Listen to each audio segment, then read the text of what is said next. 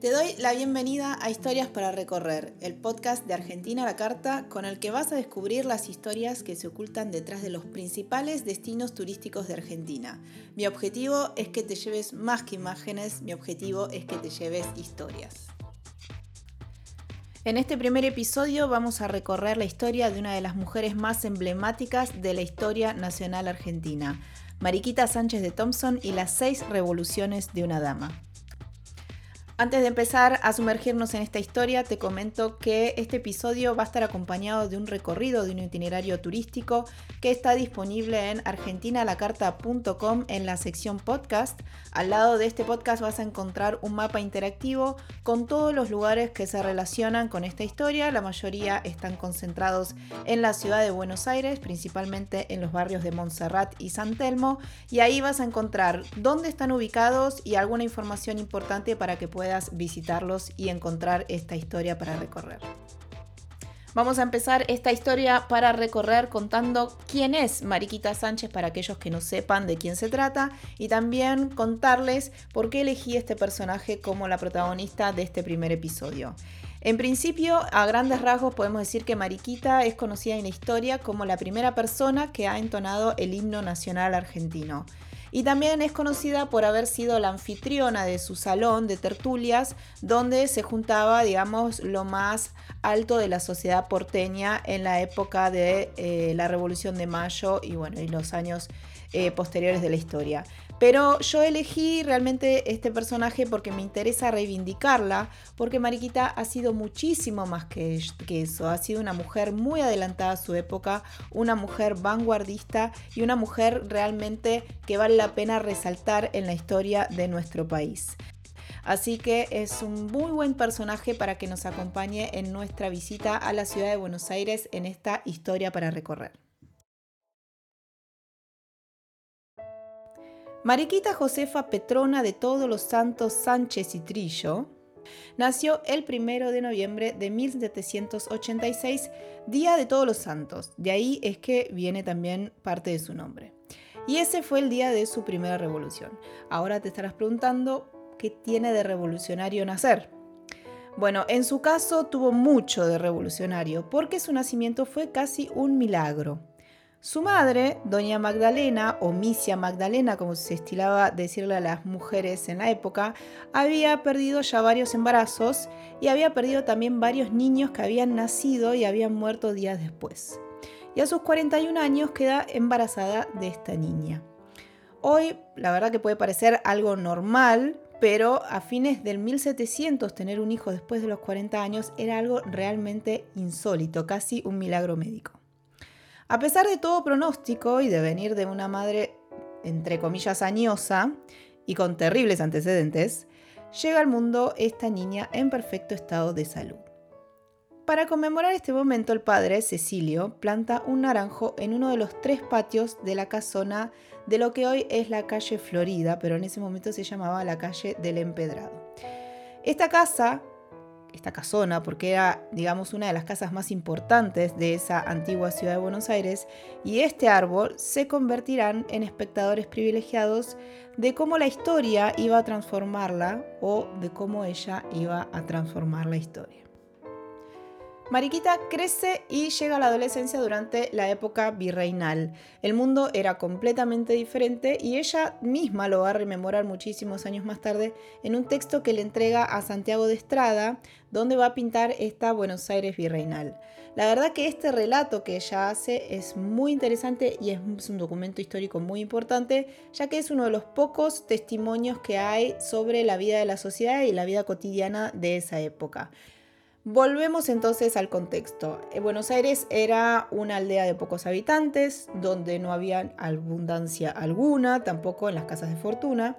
Era muy difícil obtener objetos de todo tipo, desde vestimenta, muebles, vajilla, artículos de aseo personal, etcétera, etcétera, etcétera.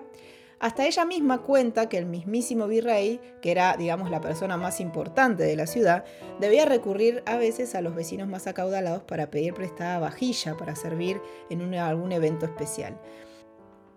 Lo poco que llegaba llegaba de España, que era el, digamos, los que tenían el monopolio del comercio, y también había algunos artículos que venían desde el interior del país. La casona de Mariquita era excepcionalmente grande, pero poco amueblada, sin grandes lujos. En cuanto a la educación, la verdad que la educación era casi nula y las mujeres no estaban destinadas al aprendizaje. De hecho, la mayoría de las mujeres no sabía leer.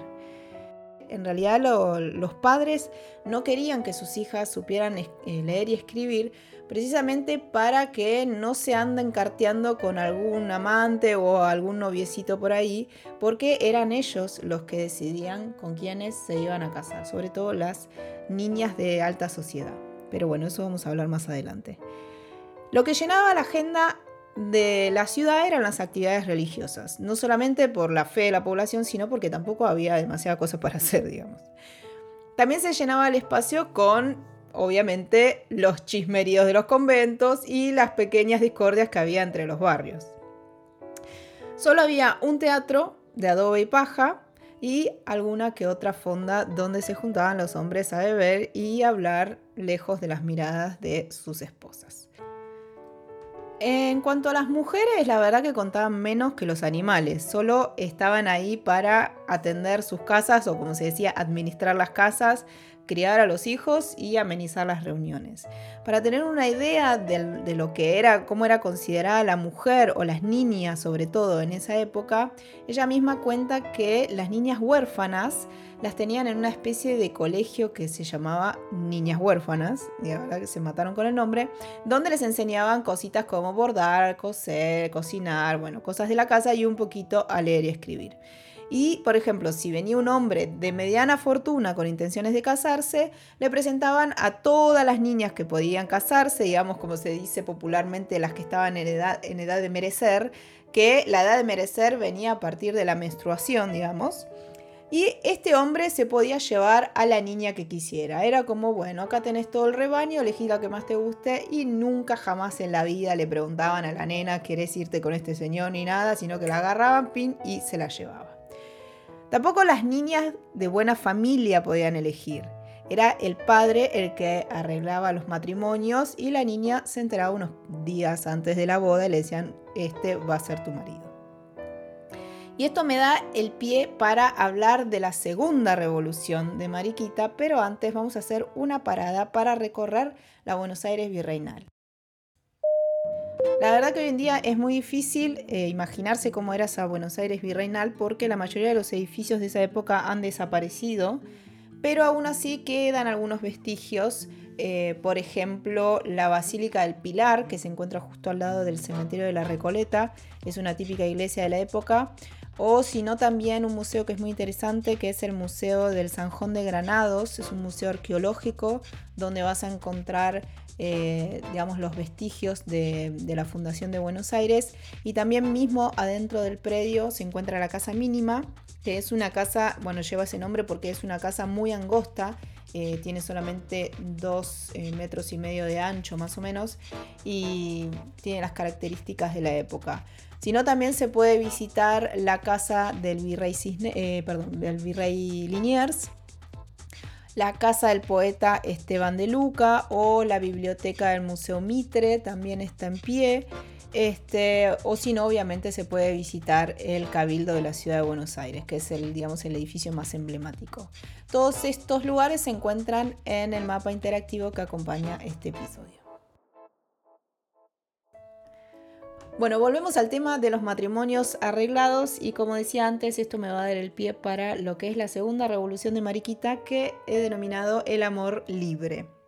Esta para mí es la revolución más importante de Mariquita o por lo menos la revolución que debería haber sido la más importante de su vida. Como todas las niñas de bien de la época, a los 14 años su padre la prometió a un hombre para casarla. Párrafo aparte, vamos a volver a esto del contexto, a las chicas se las casaba después de la primera menstruación precisamente para evitar que algún candidato las deshonrara, entre comillas, y se quedaran embarazadas de algún ser considerado indeseable para las familias. ¿no? Es por eso que directamente después de la primera menstruación la chiquita tenía que ser entregada a los brazos de su futuro marido, elegido por el padre obviamente. El señor que había elegido su padre se llamaba Diego de Arco, eh, y era un familiar del primer marido de Magdalena, la madre de Mariquita, porque Magdalena tuvo un primer matrimonio del cual enviudó. y parece que este señor Diego de Arco era un primo de su, su marido, de su ex marido. Eh, pero el detalle era que Mariquita tenía 14 años y Diego tenía 50 años. La verdad que esto es un espanto. Pero bueno, volvamos a esto del contexto, ¿no? Repitamos con un mantra, contexto, contexto, contexto. Esta diferencia de edad en esa época era algo absolutamente normal y era hasta bien visto. Los candidatos no se juzgaban ni por su aspecto, ni por su carisma, ni por mm, su gracia, digamos. Se juzgaban por el talento que tuvieran para administrar bienes o por su fortuna o por los contactos que pudieran tener. Y además, en ese momento de la historia, era muy bien visto que el candidato también fuera de nacionalidad española. La decisión ya había sido tomada por don Cecilio, pero no contaban con que la nena ya se había enamorado de otro señor. Y aquí es donde aparece este nuevo personaje que es muy relevante en la historia de Mariquita, que es nada más ni nada menos que Martín Jacobo Thompson. Este joven militar de la Real Armada Española tenía unos veintipico de años, era de origen inglés y era un señor bastante atractivo, rubio él, alto, de ojos azules y que compró absolutamente el corazón de Mariquita. El detalle no menor es que eran primos, pero tampoco eran tan primos, digamos que compartían por ahí algún bisabuelo, pero no eran primos hermanos. La cuestión es que a don Cecilio le importó nada esta historia y siguió con sus planes, pero no contaba con la determinación de la joven Mariquita que los dejó a todos plantados en la ceremonia de esponsales. Tremendo escándalo en la casona de los Sánchez Velasco. ¿Se pueden imaginar lo que haber sido este desplante en esa época? Una nenita de 14 años imponiendo su voluntad ante toda esta gente en el medio de la ceremonia diciendo yo con este viejo no me caso, yo ya estoy enamorada del otro. Y ahí es que se pudre todo completamente. Mariquita la mandan a la casa de ejercicios espirituales para que vaya a reflexionar sobre lo que, lo que había hecho. Y a Martín lo suben a un barco y lo mandan con destino a Cádiz en España. Pero aún así, nada los detuvo, ni la distancia, ni el convento, ni la culpa que le produjo la muerte de su padre, porque encima, entre medio de todo este disgusto, el padre de Mariquita fallece. Eh, y esto, digamos, no la va a ayudar a ella porque la madre de Mariquita obviamente que no perdió oportunidad para echarle en cara la muerte de su padre, diciéndole, tu padre se murió por un disgusto por lo que vos hiciste. Pero bueno, así todo durante un tiempo siguieron su relación por carta. Esto es importante porque, como decía antes, eh, esta, intención de no, no enseñar a las niñas a leer y a escribir precisamente para que no pase lo que eh, estaba pasando, o sea, lo que estaba haciendo Mariquita, que era seguir su relación por carta durante muchísimo tiempo, hasta que finalmente en 1803 Martín regresa a Buenos Aires a reclamar la herencia de su padre eh, y tiene tanta buena suerte que durante ese periodo sale lo que, se, lo que se llamó la pragmática sanción de 1803, que establecía que el virrey tendría toda autoridad para autorizar los casamientos impedidos por los padres de los novios. Es allí que Martín eh, le inicia un juicio de disenso, de disenso a doña Magdalena y comienza una batalla tremenda que va a traer los argumentos más diversos, insólitos y hasta crueles. Por ejemplo, que el chico era un pariente cercano, que no estaba preparado para administrar los negocios, que encima mi marido se murió porque ésta no se quiso casar con el que yo le había dicho. Bueno, y ahí empezaron a revolearse cosas de aquí para allá. Eh, una disputa terrible, cruel y larguísima, ¿no? Entonces, en el medio de toda esta batalla, Mariquita se planta, dice, bueno, me tienen cansada estoy cansada de que me injurien, que me digan todo este tipo de bajezas, que me manipulen, así que agarro un papel y lápiz y le escribe directamente al virrey. Ya ha llegado el caso de haber apurado todos los medios de dulzura que el amor y la moderación me han sugerido por espacio de tres largos años, para que mi madre, cuando no su aprobación, cuanto menos su consentimiento me concediese para la realización de mis honestos como justos deseos. Pero todos han sido infructuosos, pues cada día está más inflexible. Así me es preciso defender mis derechos. Oh vuestra excelencia, mándeme a llamar a su presencia, pero sin ser acompañada de la de mi madre, para dar mi última resolución, o siendo esta la de casarme con mi primo, porque mi amor, mi salvación y mi reputación así lo desean y exigen. Nuestra causa es demasiado justa, según comprendo, para que vuestra excelencia nos dispense justicia, protección y favor. Finalmente, el nuevo virrey Sobremonte falló a favor de los novios el 20 de junio de 1804 y la boda se celebró el 29 de julio de 1805 en la Basílica de la Merced. El sacerdote fue Fray Cayetano Rodríguez, eh, fue un religioso franciscano que había sido el confesor y confidente de Mariquita durante su reclutamiento en la Casa de Ejercicios Espirituales. La verdad que una puntería tremenda la de los padres que la envían a la Casa de Ejercicios a reflexionar y es precisamente en ese lugar donde ella va a encontrar su primer aliado, que es Fray Cayetano Rodríguez, que es el mismísimo eh, sacerdote que la va a casar con el candidato indeseable.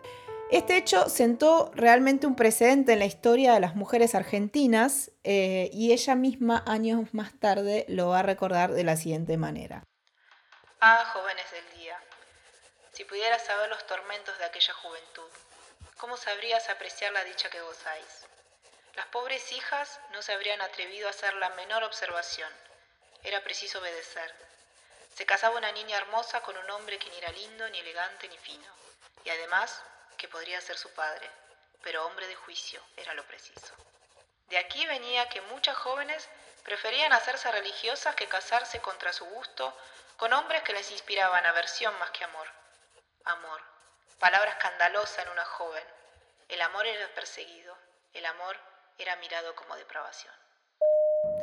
Para recorrer esta parte de la historia te sugiero visitar la Casa de Ejercicios Espirituales que se encuentra todavía en pie y es uno de los poquísimos edificios de la época que están intactos. Se puede visitar la habitación donde estuvo Mariquita, la verdad que es un edificio muy bonito, eh, pero bueno, hay que tener cuidado con el tema de los días de visita y los horarios, hay que consultar antes porque creo que se hacen una sola vez por semana la visita guiada.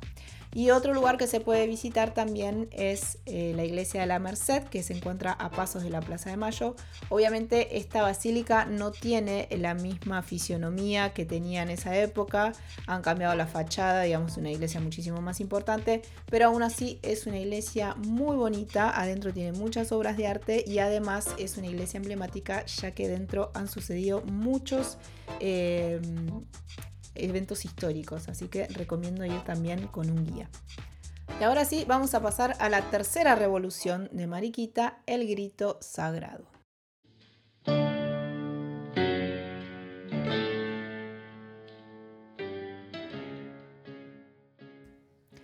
En este punto vamos a hablar del hecho por el cual Mariquita pasa a los manuales de historia, lo que no quiere decir que sea una historia 100% verdadera.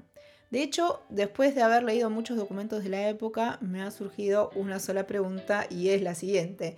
¿Realmente Mariquita Sánchez fue la primera persona en entonar el himno nacional argentino? Misterio.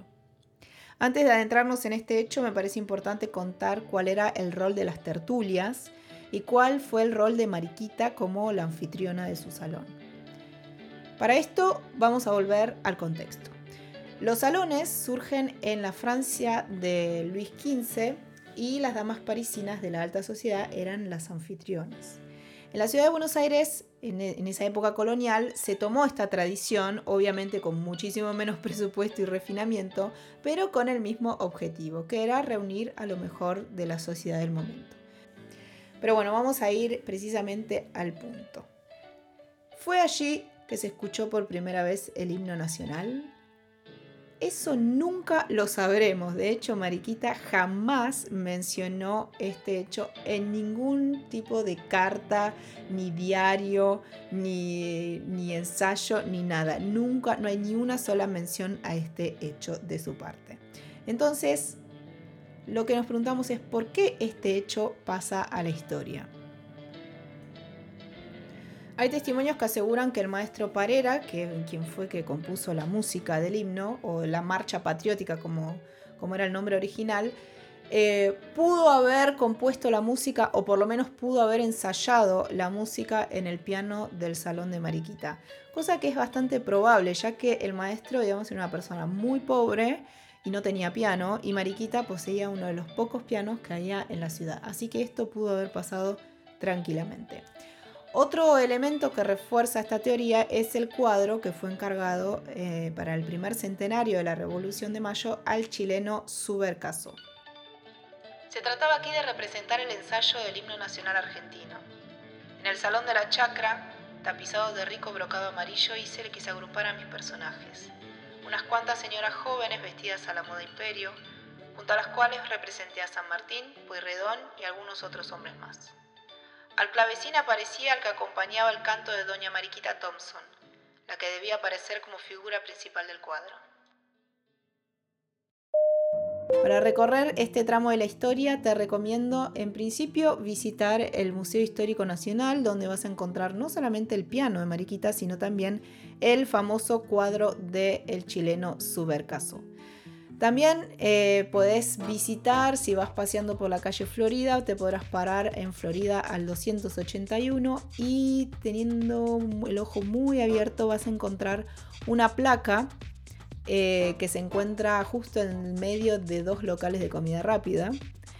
Eh, y esta placa va a conmemorar este hecho histórico y también eh, la colocaron allí porque era donde estaba ubicada la casona de Mariquita que lamentablemente ha desaparecido. Pero bueno, lo único que ha quedado es esta placa conmemorativa de la Asociación de Amigos de la calle Florida. Ahora me gustaría hacer un paréntesis en el relato. No voy a contar otra revolución, sino que voy a contar un episodio que va a transformar o va a ser un episodio bisagra en la vida de Mariquita, que es la muerte de Martín Thompson. En enero de 1816, Martín se embarca en los Estados Unidos como emisario del directorio. El directorio era eh, el organismo, digamos, del gobierno de esa época y el objetivo era buscar apoyo en Washington para la declaración de la independencia. Además también en el plan del viaje eh, estaba previsto llegar a México para sumar aliados en México y también recaudar fondos para esta tarea. Dejaba en Buenos Aires no solamente a Mariquita, sino también a sus cinco hijos, eh, que digamos que la más chiquita tenía meses de edad. Y hay que tener en cuenta también que los viajes en barco de esa época duraban muchísimo tiempo, duraban meses, porque también eran viajes a vela y bueno, también dependía mucho de las condiciones climáticas, ¿no? La misión se extendió por tres largos años y el desenlace fue el menos pensado o el menos querido, digamos. Martin Thompson comenzó a sufrir demencia cuando llega a los Estados Unidos eh, hasta el día de hoy no se sabe qué tipo de enfermedad padeció, pero tuvo que ser internado en un hospital psiquiátrico de Nueva York. Mariquita se entera de la situación de, Martín con una frase escrita eh, en una carta en la que le dicen Thompson está en un hospital irremisiblemente loco. Yo imagino que estando ella con sus cinco hijos en su casa esperando que su marido regrese y llegan estas noticias, sin poder hacer absolutamente nada, porque viajar en esa época era muy difícil y menos dejando a cinco hijos solos, así que debe haber sido una situación bastante desesperante para ella. Obviamente que también esta información llegó muchísimo más tarde y cuando ella se entera comienza a planear la osadía de traer a su marido a la casa. Era realmente una osadía porque era una logística imposible de hacer desde Buenos Aires. Para ello, ella iba a necesitar no solamente mucho dinero para financiar este viaje, sino que también iba a necesitar gente de confianza que lo trajera. Esto en medio de toda la angustia de saber que su marido está sufriendo seguramente todo tipo de maltratos, ya que era común en esa época la estigmatización y la violencia contra personas que sufrían enfermedades mentales. Finalmente, el 26 de mayo de 1819, Mariquita escribe a Joaquín, que era el asistente de Martín, para coordinar la repatriación de su marido. Pero en la carta donde le da instrucciones para el viaje hay algo que llama muchísimo la atención. Mariquita escribe. Cuidado, no lo traigas vestido como loco, sino como yo lo vestía cuando estaba aquí bueno. En nada, Joaquín, quiero que se lo trate como loco, sino como a mi marido. En esta simple frase ella eh, demuestra que tiene una plena conciencia de lo importante que es su figura. Hasta diría que en ese momento ya, ella sabe que ella misma es más importante que su propio marido, algo muy insólito en la época. Y sigue. Si supiera que alguno tenía el atrevimiento de tocarle, tendría bastante valor para matarlo. En estas palabras, Mariquita vuelve a demostrar su carácter y su determinación a través de su pluma, ¿no? Pero esto no alcanza. Martin Thompson murió de inanición durante el viaje de regreso. El capitán del barco lo dejó morir literalmente de hambre y arrojó su cuerpo al mar el 23 de octubre de 1819. Muchos años más tarde, Mariquita escribe. El año 1819 hice un pacto con el dolor y este fiel compañero no me ha dejado ni en el sueño. Mi vida es llorar. Donde va mi sangre, va el infortunio. Para recorrer este desgraciado hecho en la historia de Mariquita y de Martín Thompson sobre todo, te recomiendo visitar el Museo Buque Corbeta Uruguay que se encuentra en Puerto Madero, que es el buque más antiguo que, que se encuentra actualmente en la República Argentina, como para que te des una idea de más o menos cómo eran las condiciones de navegación de la época. Y también vas a encontrar réplicas del sable de Martín Thompson tanto en el Museo Histórico Nacional como en el Museo de la Casa Rosada y en el Museo de Armas de la Nación.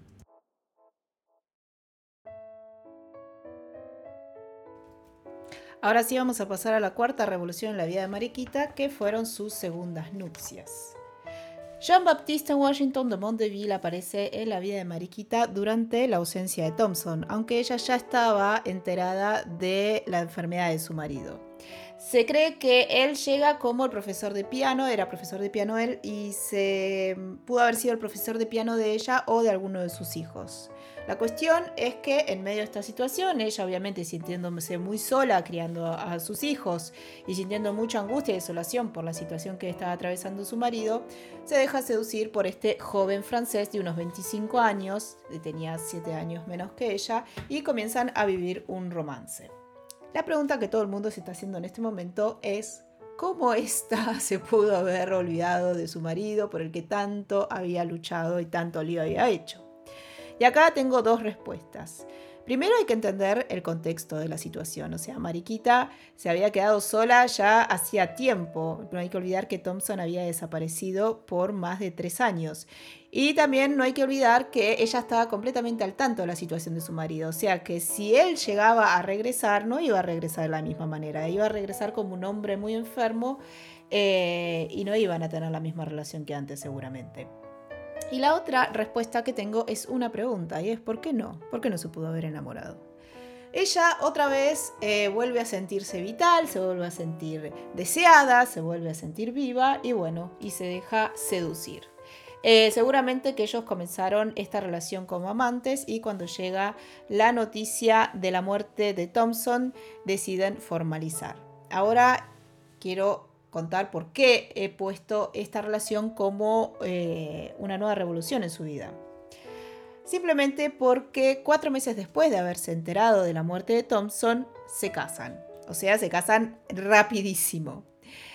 Y aparte de que se casan rapidísimo, siete meses después de la boda, nace Julio, el primero de los hijos de este matrimonio. O sea, no me están dando los números, y obviamente a toda Buenos Aires no le daba los números y esto fue un escándalo total, un nuevo escándalo en la vida de Mariquita.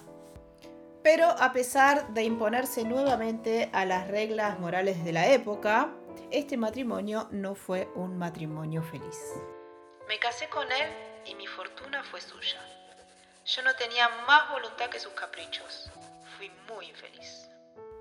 Durante los años de este matrimonio, el Salón de Mariquita va a brillar como nunca antes se había visto, obviamente por la incorporación de todo tipo de lujos y extravagancias, y esto va a traer como consecuencia una reducción abrupta en el patrimonio de Mariquita, porque hay que recordar que la que tenía la fortuna ahí era ella.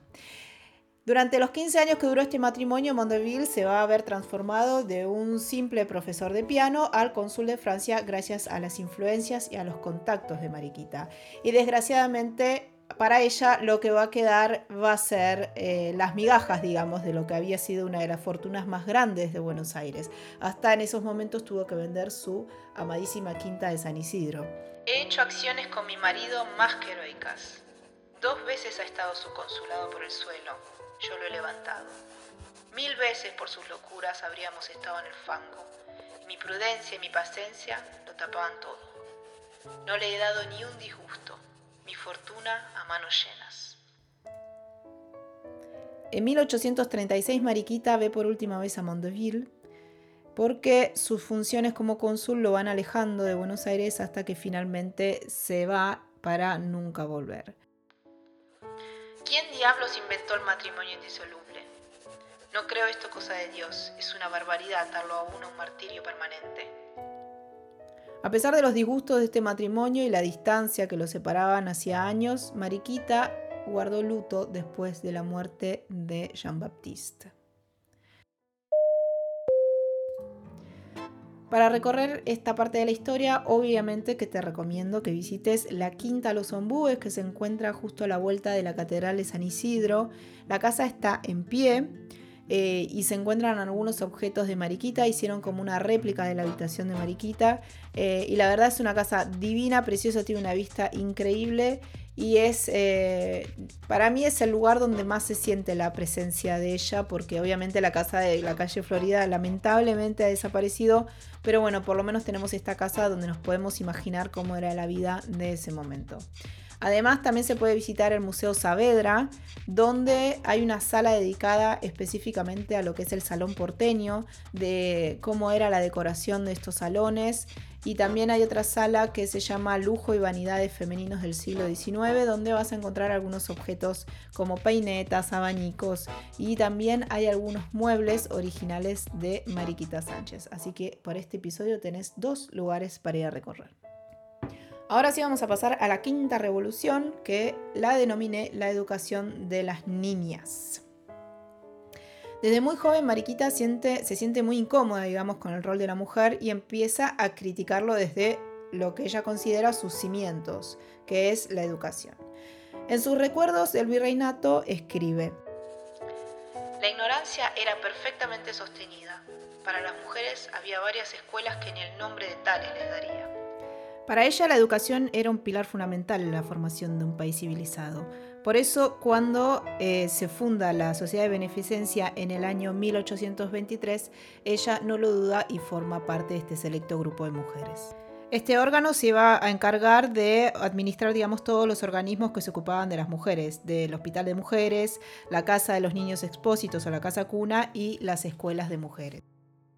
Su rol en la educación va a ser no solamente encontrar los lugares donde, hacer, donde fundar las escuelas para las niñas, sino también formar y encontrar a las maestras y también, obviamente, encontrar recursos para estas escuelas.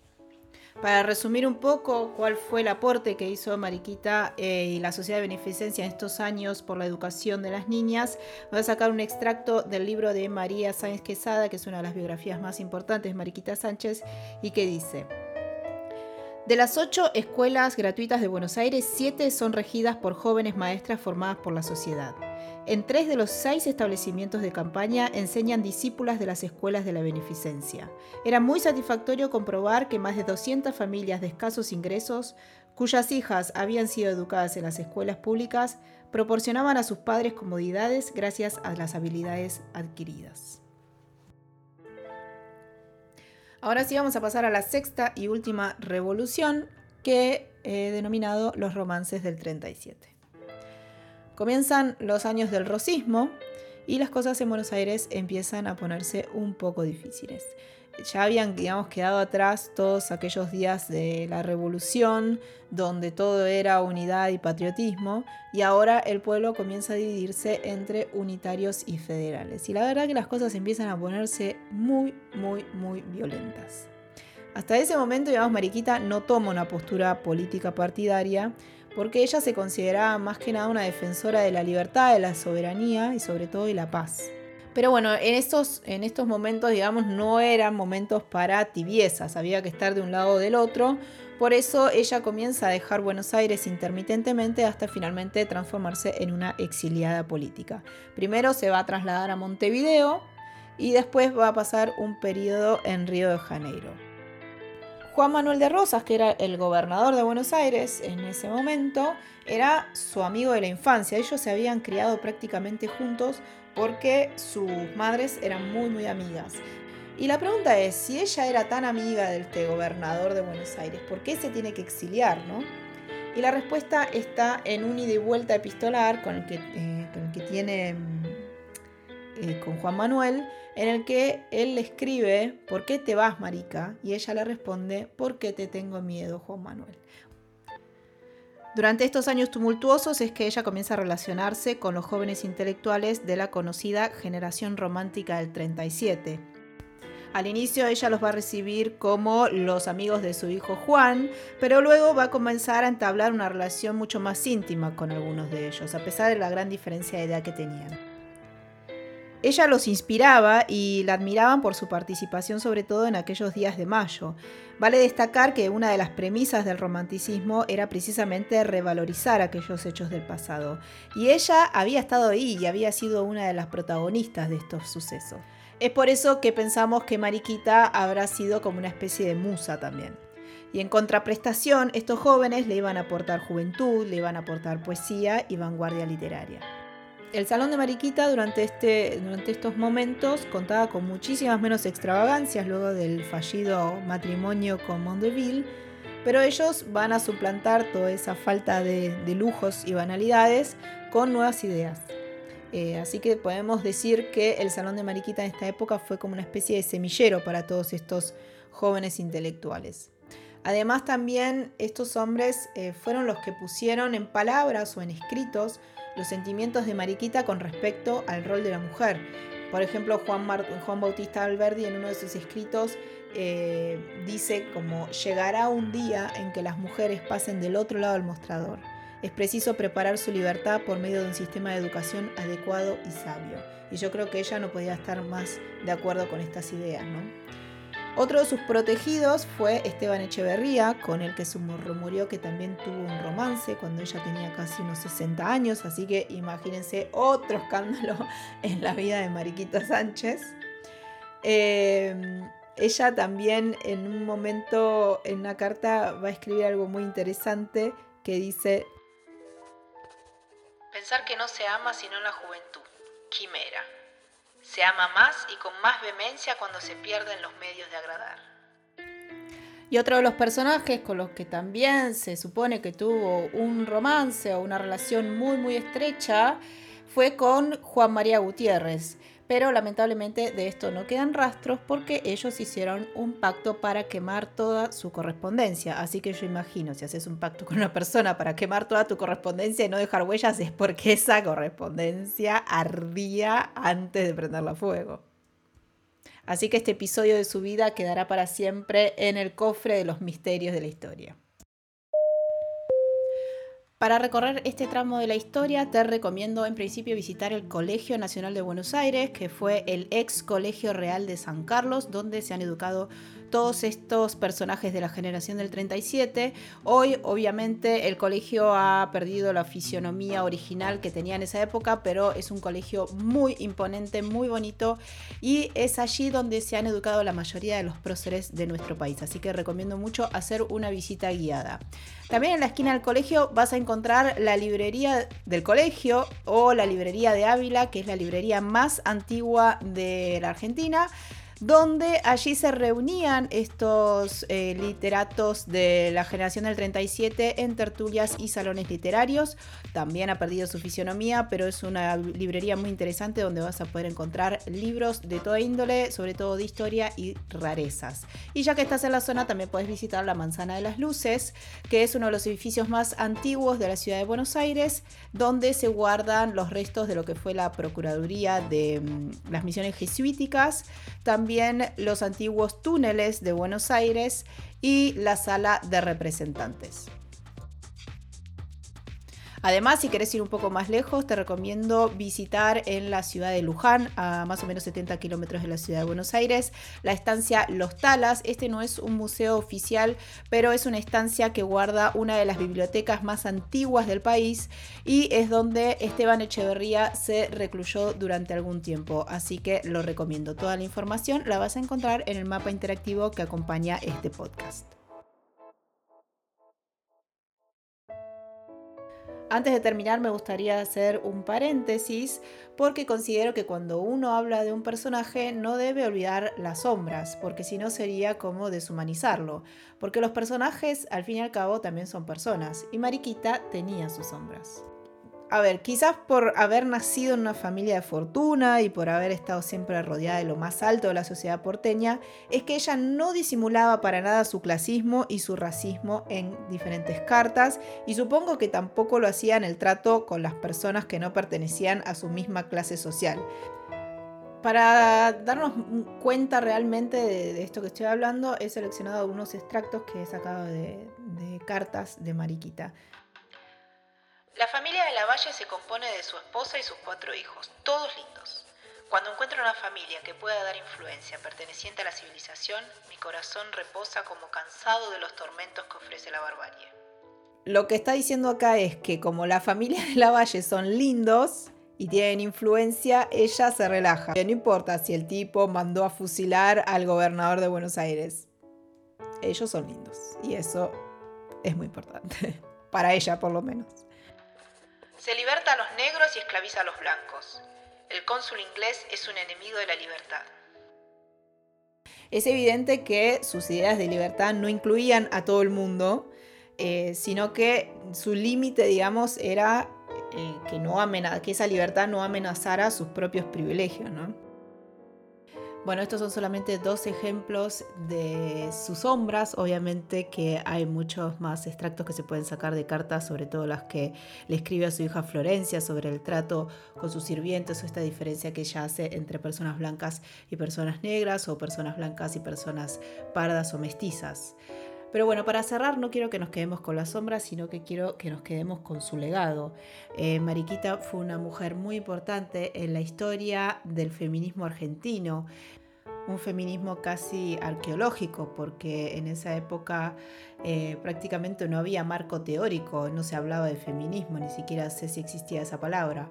Pero bueno, ella ha luchado mucho por las mujeres argentinas, eh, siendo un ejemplo también y sentando, digamos, bases para cambios sociales radicales. Eh, también os quiero que nos quedemos con sus ideas de libertad, de soberanía y sobre todo de tolerancia. A pesar de que Mariquita tenía sus propias ideas, siempre fue una mujer abierta a nuevos pensamientos. Es por eso que por su salón pasaron personas de todos los sectores políticos y de todas las ideologías. Casi podría decir que las principales calles de Buenos Aires pasaron por el salón de Mariquita. Desde San Martín, Alvear, eh, Sarmiento, bueno, los muchachos de la generación del 37 han desfilado por este salón que eh, lamentablemente no existe más y no tendría muchísima historia para contar. Y ahora sí, para cerrar este episodio, nos quedamos con un extracto de una carta de Mariquita, en donde va a hacer como un resumen de su vida ya pasados los 80 años y donde va a destacar eh, precisamente cuál va a ser eh, o cuál ha sido su lugar en el mundo y el amor que tuvo esta, esta mujer por Buenos Aires y el Río de la Plata. Mayor satisfacción como el que volví a entrar a mi casita de la calle Florida, donde nací. He pasado 80 años y espero acabar en ella. Aún para morir, en ninguna parte se halla uno mejor que en su rinconcito de casa propia. Y así fue. María Sánchez murió el 23 de octubre de 1868, el mismo día que 49 años atrás Martín Thompson era arrojado al mar. Así que bueno, la última parada de este recorrido obviamente va a ser el cementerio de la Recoleta, donde se encuentra la tumba de María Sánchez de Mandeville. Así está escrita su lápida. Es una tumba de mármol blanco, eh, muy bonita pero muy austera. Así que si haces un recorrido por el cementerio de la Recoleta, te recomiendo hacer una parada en su eh, bóveda. Bueno, espero que hayas disfrutado muchísimo este episodio de Historias para Recorrer, tanto como yo disfruté en hacerlo y en leer todos estos documentos. Te recuerdo que em, al lado del podcast en argentinalacarta.com vas a encontrar el mapa interactivo con todos los puntos que podrás recorrer para eh, descubrir las huellas de Mariquita Sánchez en la ciudad de Buenos Aires. Y que nos podemos escribir a través de las redes sociales Facebook e Instagram en arroba argentinalacarta.com. Ahora sí, no me resta más que desearte un excelente recorrido por la ciudad de Buenos Aires y espero sinceramente que este podcast te sirva de inspiración para descubrir las huellas de la historia.